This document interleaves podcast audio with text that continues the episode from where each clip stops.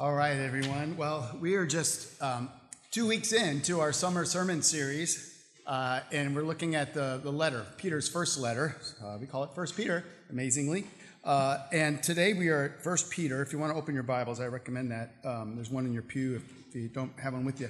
First Peter 1, beginning in verse 13, and we're going to verse 21. now, you may notice that our sermon text not only begins with a word of hope that God gives us, it also ends with a word of hope. And who doesn't like hope, right? Now, what lies between these declarations of God's hope is another H word holiness. To which some are no doubt thinking, just feed me the hope and leave out the holiness. Before we begin, let me challenge you. Scripture says that without holiness, no one will see the Lord. To which some will say, I, I don't really care to see the Lord. To which I say, you just don't know what you're talking about. To see the Lord means you're also in a right relationship with the ultimate source of happiness and joy and delight the God who loves to lavish upon his people grace upon grace. And so, listen, holiness is really what your soul longs for. Trouble is, we settle for meager experiences of happiness, joy, and delight apart from God. So, ready to dig in? 1 Peter 1, beginning in verse 13. Therefore, preparing your minds for action and being sober minded, set your hope fully on the grace that will be brought to you at the revelation of Jesus Christ. As obedient children, do not be conformed to the passions of your former ignorance, but as he who called you is holy, you also be holy in all your conduct, since it is written, You shall be holy, for I am holy.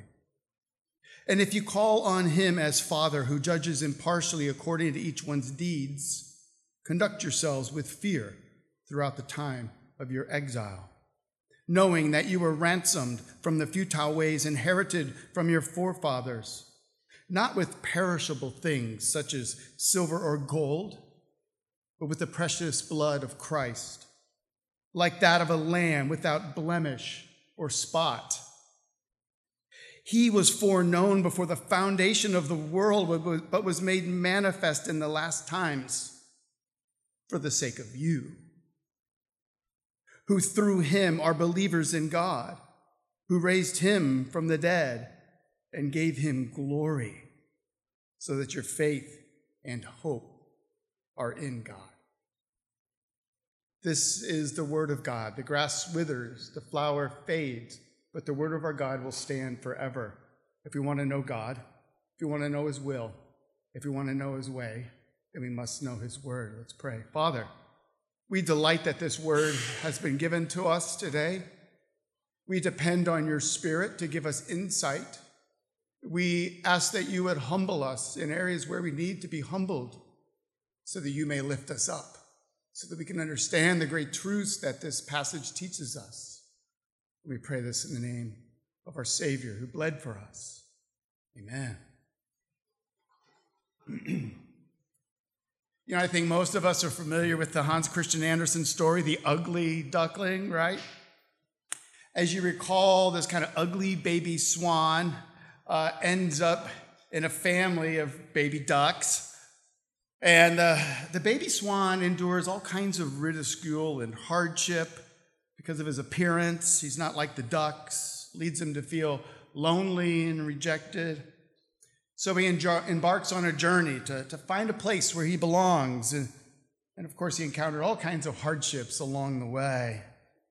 But as time passes, this baby swan grows into a beautiful adult swan, but still feels like an outsider until one day he looks down at the water and he sees his reflection in the water and he realizes that he has trans- been transformed into some magnificent creature. The other swans then come towards him and, and they recognize him and they lavish him for his beauty and his grace and his elegance. And he realizes who he really is, and it gives him great joy. The story of the ugly duckling helps us, aids us in a number of ways. See, the Christian goes through a similar aha moment. God has done something gracious, and Peter spoke of it in our last sermon text, where he wrote, God has caused us to be born again to a living hope through the resurrection of Jesus Christ from the dead. And then next week's uh, sermon passage, actually, Andrew's preaching next week, come back for that. But in two weeks, um, Peter will again say, You have been born again. As the Apostle Paul writes, Therefore, if anyone is in Christ, he is a new creation. The old has passed away. Behold, the new has come. Much of our growth in the Christian life revolves around the understanding of this reality of the new birth that God has given us. Like the duckling who now realizes he is a swan, it changes everything in our life. The story of the ugly duckling also brings to life the hostile nature of the world we live in. The ugly duckling was mocked and ridiculed by the other ducklings and animals. He endured exclusion and isolation. He endured physical abuse and verbal harassment. That's the hostility of the ugly duckling's world. How much more so the world we live in? Remember that this is the context of this letter. Christians that are scattered throughout Asia Minor were enduring hostility from the world and so to us. Whether you are a Christian or not, this world is hostile, but even more so when you are a Christian. And so, what are we to do? Well, that's what this letter is about. How do we live with hope in a hostile world? And you know, Peter lands somewhere totally unexpected. You might expect Peter to say, you know, your response to the hostility of this world is to hide out or to form secret groups, or to watch your back, or to fight for your rights, or elect the right president, or take to social media and decry the great fall of America. No, what Peter says is both surprising and spectacular. Peter is teaching us that our response to hostility is holiness. Holiness. Verse 15, but as he who called you is holy, you also be holy in all your conduct.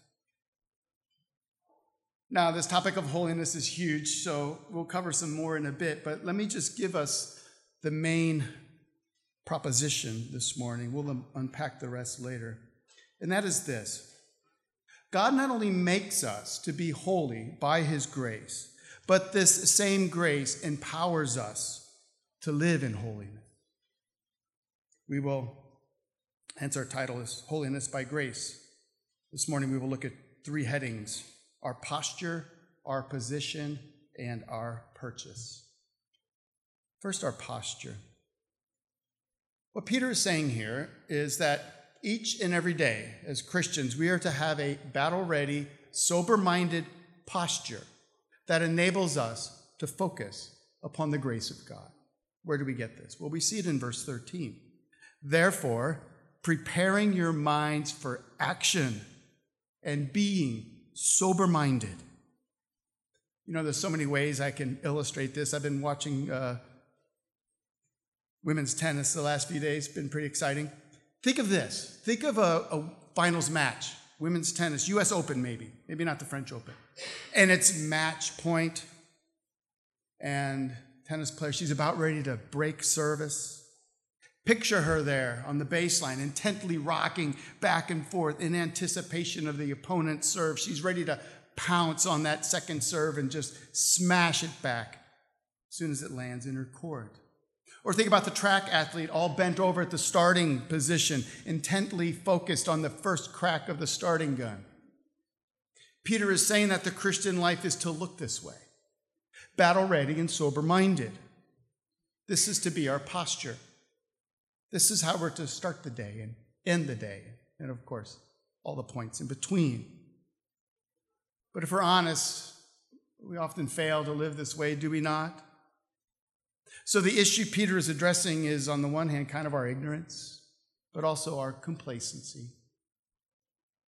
I remember early on in my Christian walk, I was ignorant of many wonderful truths of Christianity. One was I was ignorant of the spiritual battle that is going on every day upon this earth. But then I studied Paul's words in Ephesians 6, perhaps you have as well, where Paul says, Put on the whole armor of God that you may be able to stand against the schemes of the devil. For we do not wrestle against flesh and blood, but against uh, the rulers, against the authorities, against the cosmic powers over this present darkness, against the spiritual forces of evil in the heavenly places. Now that's an eye opener, right? To the uninformed and therefore ignorant eye, there is no spiritual battle playing out on this earth. But Peter says, no, yes, there is. Peter says we cannot be ignorant, nor can we be complacent. Now, it's also true that some Christians tend to only focus on this external battle. And so everything somehow winds up being uh, an attack um, from the enemy or the spiritual forces. That's the only blame that seems to be given. But that's not the primary focus in Peter's letters or Paul's letters. Where is their focus? Where is the real battle taking place in your life? It's in you. That is what Peter is instructing us about in verse 14. He says, not to be conformed to the passions of your former ignorance. Paul calls this what? The flesh.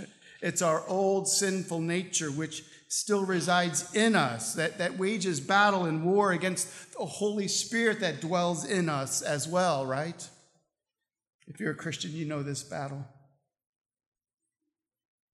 But the point here is that there's a battle that you're in every day of your life. It's against the hostile forces in the heavenly realms against all kinds of things, and we also battle our own flesh, our own sinfulness. That is why Peter says, Be battle ready and sober minded as you live out this new birth that God has given you. So let me ask you, how battle ready are you each day? Now, here's the important point Peter wants us to ponder, though. Being battle ready and sober minded isn't the end goal. It is a means to a greater end. And what is the greater end? Peter says that only by having this proper posture are you able to do the important thing. What is that? This posture enables you to focus upon the future grace that God has for you. Where do we get this? Look at the end of verse 14. Therefore, preparing your minds for action, be sober minded. Set your hope fully on the grace that will be brought to you at the revelation of Jesus Christ. Listen, Christian, God has a future grace for you that you are to fully set your hope upon. Listen, this is how we're to live as Christians in this hostile world, focused upon the grace of God that He has you for, for you for tomorrow and for the next day and for the day after that. Think about this truth. Is it not true that most people tend to live each day ruled by the past? Past failures, past hardships, past conflicts. Listen, God has a different life for you. Hear me when I say that. God has a different life for you. It's not that a life that ignores the past, but it's a life of grace that heals the past and calls you to live with a fresh outpouring of God's grace daily. Christian, how is it that you can delight to press on in holiness tomorrow, even though you may have failed today? You press on because of the hope you have in the future grace that God gives you. I like how John Piper describes setting our hope fully on this future grace. The only life I have left to live is future life. The past is not in my hands to, to alter, it is gone. Not even God will change the past. All the expectations of God are future expectations. All the possibilities of faith and love are future possibilities. All the power that touches me with help to live in love is future power. As precious as the bygone blessings of God may be, if He leaves me only with the memory of those and not with the promise of more, I will be undone. My hope for future goodness and future glory is future grace. My friends, this future grace is meant to be upon our minds today. There is great power in this grace of God. Listen, you aren't just saved by grace, but you're sanctified. You're made holy by this very same grace. And so our posture is to be battle ready with our focus on this future grace. Next, we look at our position. And the big idea here is this it's probably not something new to you, but we're going to unpack it perhaps a little deeper. Our position is that of children who have been set apart as holy unto God. Peter begins verse 14 by saying, as obedient children. And then in verse 17, we read, if you call on him as Father. And then in between, in verses 15, 16, we, we read that God is holy. And since he is holy, we are to be holy, right? Now, you know, people who claim to not be religious, they love it when you talk about God as Father. We like verses 14 and 17. It's what's sandwiched between that bothers unbelievers. People want to want the God as Father stuff, but they quickly dismiss the holiness stuff. You know, yesterday while I was sitting outside going through this sermon, I still had a bit of work to do. Uh, Leslie was heading out to go play pickleball. She's found that new sport. She enjoys it. And she just goes to SYS. You just drop in and they give you some partner and you play. And I jokingly said, try not to cheat too much. to which she replied, you know, twice this past week with two different partners, I was honest and called fouls against myself, and we lost the point. One was even match point. And both partners were upset with me for being honest. She returned, and I said, How'd it go? She goes, It happened again. I broke a rule, something about going into the kitchen. I'm like, how's that a bad thing? But if you play pickleball, if you play pickleball, I guess you know. You don't go into the kitchen. She called herself out, and her partner was upset because the, the opponents didn't even see it. And he said, they didn't see it.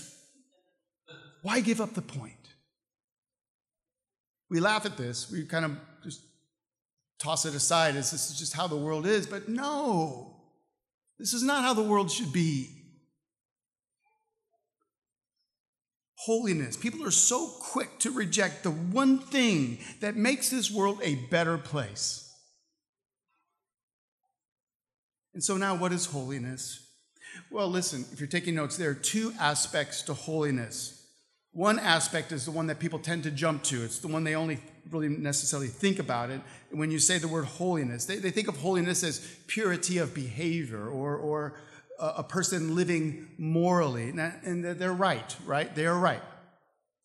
But holiness is far more than that. In fact, none of this living as holy makes any sense apart from this other aspect. So it's important that you understand it. What is it? Holiness is primarily to be set apart, to be made separate.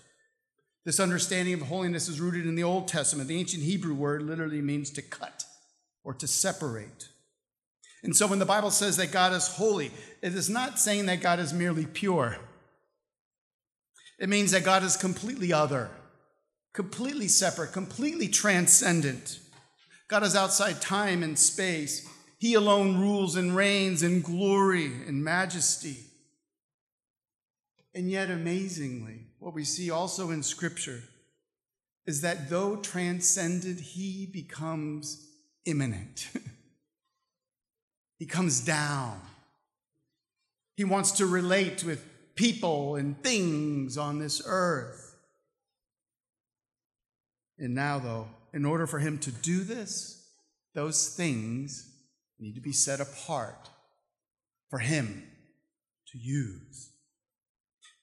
And so, if something is said to be holy, it primarily means that God has set it apart unto himself for his special purposes. Now, here's a short list of things in the Bible uh, which are referred to as holy holy ground, holy Sabbath, holy place, holy house, holy bread, holy jubilee, holy water, holy nation, holy city, holy word. Now, consider this, right? Every case of the word holy here is used to express something other than moral purity. To become holy means it's been set apart for God's special purposes. For instance, you remember when Moses was instructed to build the tabernacle, and before he could go into the tabernacle, before it could be used, God had him set apart everything in it as holy through this ritual of sprinkling with blood and cleansing everything, setting apart from its common use to its holy use. At the Lord's Supper, I usually pray something along the lines of this And now, Father, set aside these elements from their common use to their holy use for your glory and our benefit. To be holy is to be set apart by God as holy unto Himself, to be instruments for His use. Did you see how wonderful it is to be made holy? God treasures you. You are an instrument He desires. He has made everything possible for you to relate to Him. He's done that. And how has He done that? If you remember the last time we were together, very beginning of this letter, Peter, an apostle of Jesus Christ, to those who are elect exiles, according to the foreknowledge of the Father, for obedience to Jesus Christ and for sprinkling with his blood.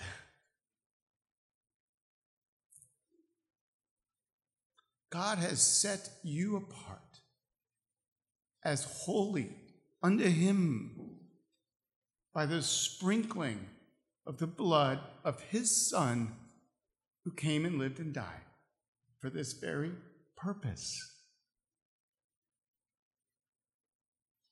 And so, the big aha moment we need to sink our teeth into is this if you are a Christian, then you already are holy. By the sprinkling of Christ's blood, you've been set apart as God's child into his royal family, and you will never be any more holy in God's eyes than you are right now. See, holiness is primarily your position before God, you're standing before Him. So there's another important point, and that is this having this position rightly changes how we live. It is because your position before God is that of being holy unto Him, you now desire to be holy unto Him. And so this leads to our next big aha moment. Because you are holy, be holy. Those of you who are still kind of kicking the tires of Christianity, please understand this. Christianity is not behave well, follow these rules, and become moral, and, and then you become holy. No, the message of Christianity is God has made you holy, now be holy.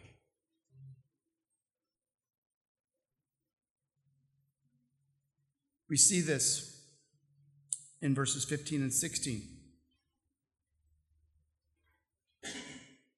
God is not commanding us to be something that you're not. He's telling you to be who you already are. Verse 15, 16. But as he who called you is holy, you also be holy in all your conduct. Since it is written, this is a quote from the Old Testament, you shall be holy, for I am holy. Christian, God in grace has called you to himself. He's cleansed you from your sin, made you holy unto him. He's sprinkled you with the blood of Jesus. He's adopted you as a son or daughter. You are a swan, not a duck. So don't be conformed to your old duck ways. Live like the swan you really are. My friends, especially if you're here and you're young, please take this in. Holiness is good. Every hurt you have ever experienced or will ever experience in the rest of your life from another person, every sorrow that has laid heavy on your soul is the result of the lack of holiness. Right? Can you process that? And so, holiness is right and good and beautiful. And when you trust your life to Christ, you find that He has set you apart. You are now set on a path to seeing God and His glory. Jesus said, Blessed are the pure in heart, for, for they shall see God. John Piper, again in his book Future Grace, writes of how this promise of one day seeing God in all his glory, full of love and welcoming you, how this helps us fight one particular sin, the sin of lust. He says, The way to fight lust is to feed faith with the precious and magnificent promise that the pure in heart will see face to face the all satisfying God of glory. The challenge before us in our fight against lust is not merely to do what God says because He's God, but to desire what God says because He is glorious. The challenge is not merely to pursue righteousness, but to prefer righteousness. The challenge is not merely to pursue righteousness, but to prefer righteousness. To summarize the second point, God is holy. He is totally other. He's set apart from all creation. And yet, somehow, in some way, for some reason, He sets us apart as holy unto Him. This is the grace of God towards you that makes you holy. And it is the same grace of God towards you that works in you to desire to live in holiness. So we looked at our posture and our position. Lastly, our purchase. You know, each one of my kids has been a lifeguard out here. And my in laws have done something nice for each one of them. They, they bought them really nice sunglasses for when they're, uh, you know, sitting on the lifeguard stand. This past week, my youngest became a lifeguard, and she showed me her new sunglasses, and they were really nice. I don't think I've ever had a pair that nice. Leslie told me how much they were, and I did one of those loud gulping swallows.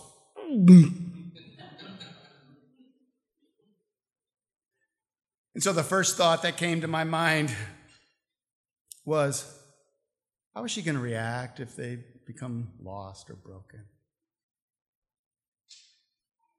Now, I'm counting on the fact that since they were so expensive to purchase, that she will take good care of them. That's the big idea here in this last point. Peter wants us to know that the Lord has paid the highest price for us.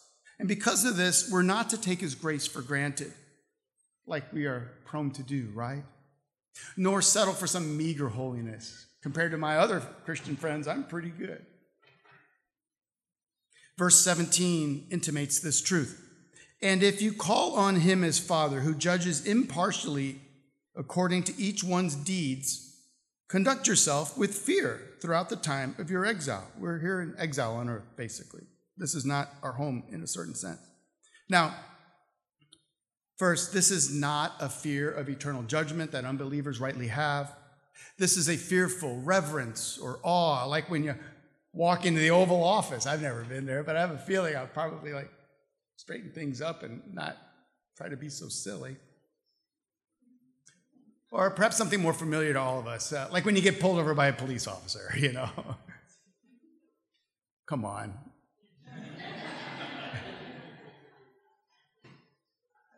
Listen, it is right and good to have a healthy sense of reverence and awe concerning our Heavenly Father.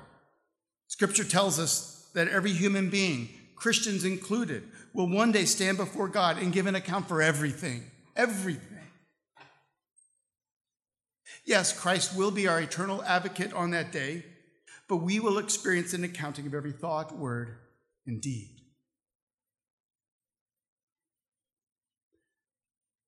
Let's spin that a positive way. My friends, this tells us that everything you do truly matters. Truly matter. And so it rebukes us for all those times we downplay our sinfulness or make excuses.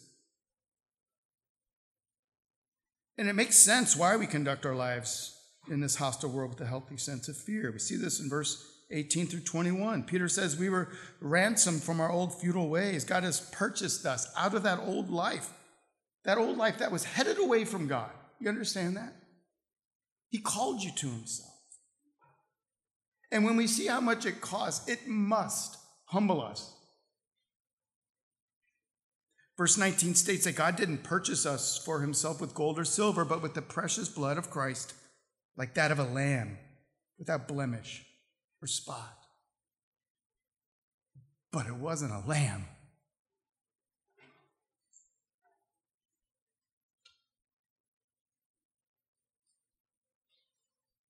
The argument makes perfect sense. God purchased us with a priceless sacrifice. Therefore, we belong to Him and we rightly live for Him. Paul makes this point in 1 Corinthians 6. that was one messed up church, right? They were notorious for their sexual sins. And so in uh, chapter 6, you can go read it, but Paul admonished them to flee from sexual immorality. Now, what was his reasoning? Here it is flee from sexual immorality because you are not your own, you were bought with a price. So glorify God with your body. Paul and Peter are simply stating what is true and what should sound reasonable to us. God is our Redeemer. He purchased us out of bondage to sin. He made us holy unto Him. Therefore, our great allegiance is to who? It's to Him. Peter states at the end of uh, our passage, verse 20, says, He was made manifest in the last times for the sake of you, who through him are believers in God, who raised him, Jesus, from the dead and gave him glory, so that your faith and hope are in God.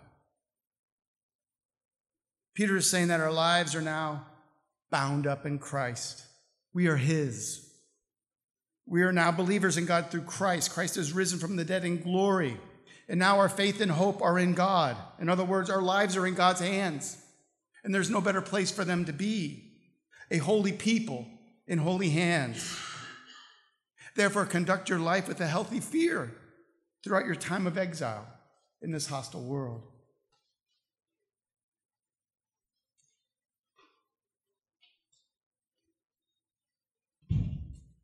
This morning, Peter has shown us that we become holy by the grace of God, and that we live in holiness by this very same grace of God. And that our proper posture each and every day is to be battle ready so that we can set our hope fully on the future grace that God has for us in the days to come. And our position is what? It's that of set apart by God unto God. Since we're already made holy, live holy. And that our lives have been purchased by God. We are His. So we live with a sense of reverence and awe, desiring to conduct our lives for His glory. Holiness is by grace alone. And grace changes everything. Let's end with a story from a 1999 Vietnamese movie titled three seasons. In this movie, we see a beautiful picture of how costly, lavish grace changes a person for the better. Her name is Lan. She's a beautiful woman. She's trying to make a life for herself by exchanging her body for other people's satisfaction. Yes, Lan is a prostitute. All she wants to do is be able to spend one night in this nice hotel that her customers stay in, but every night she must leave. In this story, there's a cycle taxi driver, you know, one of those bicycles with you can ride on the seats in the back. His name is Hai, who ends up coming into a large sum of money through this competition he was in. And now he has the resources to fulfill his desire to be with Lan. So he picks her up in her taxi and he takes her to that nice hotel. And once you get there, you would expect this, you know, some passionate, steamy, rated R sex scene. Instead, Hai has laid out a white dress for Lan on the bed. And he orders her a lavish, rich meal. And he never once makes any physical advances. He simply asks that he would like to watch her fall asleep. Eventually, she does, and Hai leaves. Lan has finally had that night in that hotel where nothing was asked of her, but instead everything was given to her. Later, Hai and Lan are reunited, and Lan says that after that night, she could no longer go back to the life of giving up her body to others for money, for Hai had ruined her life, but in the best possible way. Christian, God has ruined our lives, but in the best possible way. Let's pray.